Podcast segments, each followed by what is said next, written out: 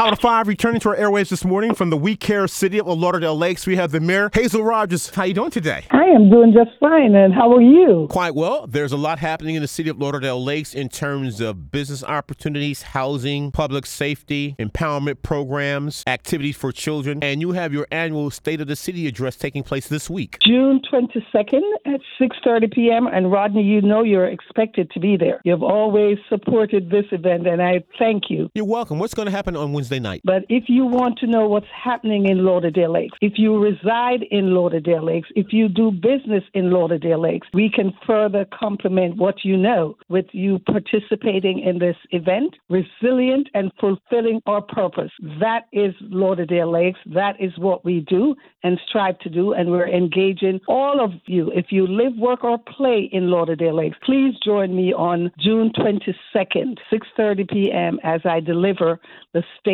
of the city of Lauderdale Lakes. And Mayor Rogers, this will be an in-person event at the City Chambers, 4300 Northwest 36th Street in Lauderdale Lakes. It's also a virtual event. Yes, you know, we have to accommodate everyone in the place that they are. We have to do both. So we're open for business in Lauderdale Lakes. So please join me in the chambers. Would love to see you. And if you can't, we're making it possible for you to view online. And Mayor Rogers, can you give us a contact number for more information about the state of the city for Lauderdale Lakes, your address taking place this week? 954 535 2706. My office, 954 535 2706. Please come out. Love to see you. June 22nd at 6.30 p.m. as I deliver the state of the city of Lauderdale Lakes. Delivered by the mayor of Lauderdale Lakes, the Honorable Hazel Rogers. Thank you so much and good luck on Wednesday, June 22nd. Thank you, Rodney. Thank you, listeners.